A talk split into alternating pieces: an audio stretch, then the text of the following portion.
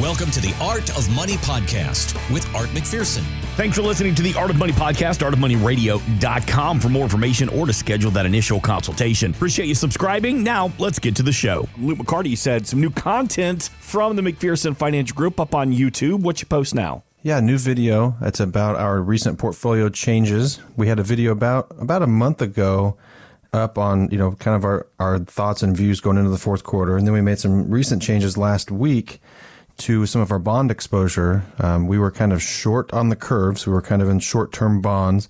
And now we're going out a little bit in duration. So we're going, you know, from a short term position in bonds to going out maybe seven, eight years in some of the funds. And what that does for us is it allows us to buy those bonds at 88, you know, 87, 88 cents on the dollar.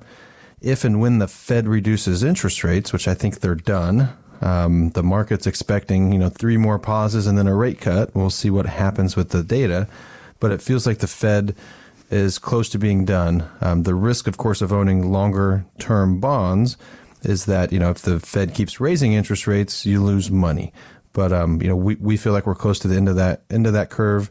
And we also added in some even longer duration and more of our riskier models, um, you know, 20 plus year treasuries that are down 50, 60% from their peak.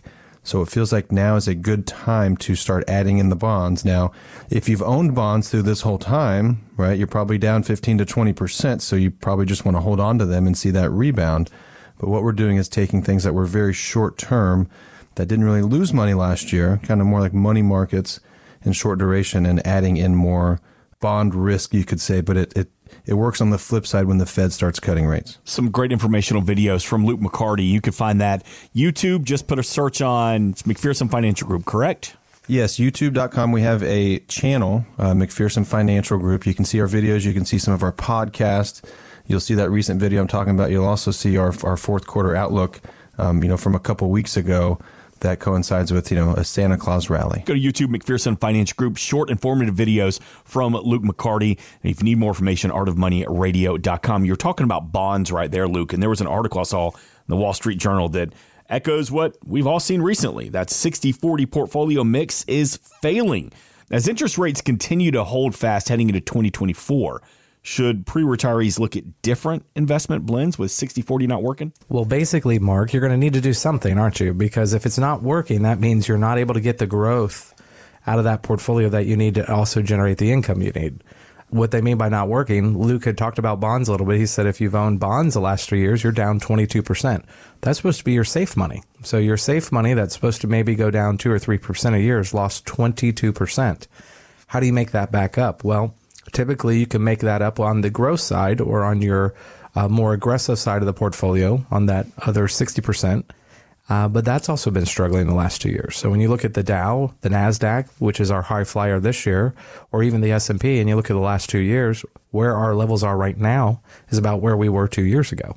So it's been a rough road to hoe if you're just in traditional stock, bonds, and cash.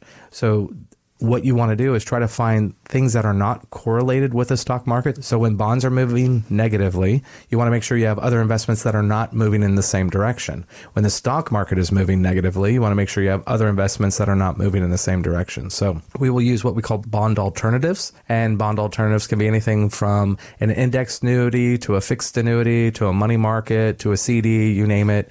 Um, we'll use something that can pay a good fixed rate of interest or a good fixed yield in an environment where other things are struggling. So you're always looking for those kind of alternative type investments to be able to produce that income, be able to produce the results that you need when we go through those periods of time, which we're going through right now, where a two or three year period, you really haven't had the normal growth rate. Yeah, alternatives are key, and I think that, I think they're going to be even more important as we've seen stocks and bonds fall with COVID. Stocks and bonds fall last year with the Fed raising interest rates. So just having stocks and bonds in your portfolio, that's pretty similar to your 401k where you just don't have a lot of options. Art mentioned a couple options um, as alternatives, but I want to add a few more. You know, we have we have a hedge fund in the portfolio. It's a mutual fund. You know, last year it was up about eight percent in the negative market. You know, this year it's up about five percent. So it's a good investment to have that uses more commodities, uses more currencies, futures, just a different return path. You know, as well as you know, we we've owned apartments, we've owned farmland, we've owned you know, middle market bank. We've owned senior secured loans. I mean, there's so many things out there you may not know of other than stocks, bonds, and cash. So I think the 60 40 portfolio has kind of been dead. And, you know, we, we made a lot of adjustments to our portfolios, especially that 40% side in December of 2020 with the, you know, end of the bond bull run that we've seen since the 80s. So if you're listening this weekend and you hear them say additional opportunities for income in the market, what opportunities are there?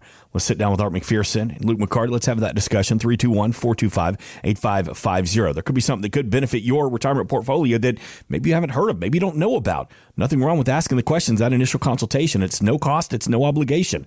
Artofmoneyradio.com. All right. So I've teased you a couple of times this weekend here about how it's okay to cheat a little bit within a relationship. This study comes from Netflix. So they talked about the streaming habits of couples. 46% of couples have cheated. Well, that means that one spouse has watched or binged watched a show without waiting on the other person. Guilty. Guilty. Stacey's guilty as well. So everybody. So more than that, maybe 100% on this radio station has cheated on each other on Netflix. I got my hand in the In air. the opening, Mark, I thought you were going somewhere different. I'm sorry I responded so quickly. So everybody listening right now, you are a bunch of cheaters. You're liars and you're cheaters because you say, I'll wait on you to watch this show. Have you watched or are you watching The Bear on Hulu? No, but I've, I've heard about it. It's so good. It, if you've ever worked in a restaurant, it just it'll bring you a little PTSD. But man, it is such a really good show. But anyway, same thing. I told Gretchen, no, no, no, I'll wait on you, baby. I'm already halfway through the second season. and the thing is, apparently, this is very common. Don't feel bad for cheating a little bit when it comes to your viewing habits. So, for and a couple, for the spouse who may want to be a little more risky with their retirement account, or maybe they want to make some adjustments, but not tell the other member of the marriage. How do you handle that conversation? And how do you handle that situation when somebody wants to make some moves, but I'm not going to tell the other person I'm doing it first? You're hilarious. But basically, you can do that, right? So you're a married couple. Uh, we have a lot of married couples that will put all their money into the joint account, right? Joint checking. Um, but we also have some that have their own individual account, and then they take it from their individual accounts and put it into a joint account for their common bills and things like that. But the one thing that's kind of nice, Mark, is usually you got a husband working somewhere, you got a wife working somewhere, right? So you have IRA money, you've got Roth money, and they're in separate buckets, right? Because they have to be with your social, just like your wife, Gretchen, she would have to have hers and her social, right? Mm-hmm. So you can have a different investment strategy than Gretchen can have. You know, so you both can kind of have an overall strategy, but individually, if you're the more aggressive, you can be more aggressive. And you can buy companies that do a lot of boxed wine and um, canned uh, wine. Um, and then Gretchen could be like, no, I want bottled wine companies and I want companies that have um, tablecloths that I don't want to eat on the grass all the time. So, you know, you, you can just have a lot of different generalization right there, Art McPherson. well, you, you get my point. But basically, you know, you can be very specific in what you're buying and selling individually, even though together collectively we're still accomplishing the same goals. So it's actually something we can actually do for people quite often. And Luke and I have done that on, on several occasions. So it's almost like two different strategies, but you're still on the same page. Correct. There's usually somebody who's the saver, one, someone's the spender, and then there's somebody who's aggressive and somebody who's not. And so blended together, you kind of get to this, you kind of meet in the middle. Um, but it's funny because, you know, the one spouse will want to be super aggressive and the other won't. But they, if they just realize they're kind of blending their assets together, they're kind of balanced, right? Right. Um, you get to the same spot, but it, it makes you feel better if you're the aggressive one and the market's up. And it also makes you feel better if you're the conservative one and the market's down. So, um, I, you know, we see all sides of of the table here, but you know, it, it's very common to have different investment strategies within the same household. I mean, I felt like you were talking to me there for a second because that's exactly what we do. We have two different accounts. We have our bill pay account, and then I even have a little side account that Gretchen knows about. I'm not like revealing any secrets here, but you know, I like to throw dice. I like to play golf, so I have a little side account just for my fun stuff Yeah. And you don't have to ask permission to d- use that. because it's my money. I'm not taking away from Caroline's college. Well, maybe a little bit of college fund. Does she have a side account? I I don't know. Oh, maybe she does and you don't know. That's a great question. What's mine is yours and yours is yours. Yes, I, there may be some truth behind that. You know what? Maybe I need to sit down with the McPherson Financial Group with my wife and uh, everybody get on the same Hey, page. let us ask the question so you don't get in trouble. Right, exactly. Thanks for listening. Want more from Art McPherson of McPherson Financial Group? Find us online at artofmoneyradio.com.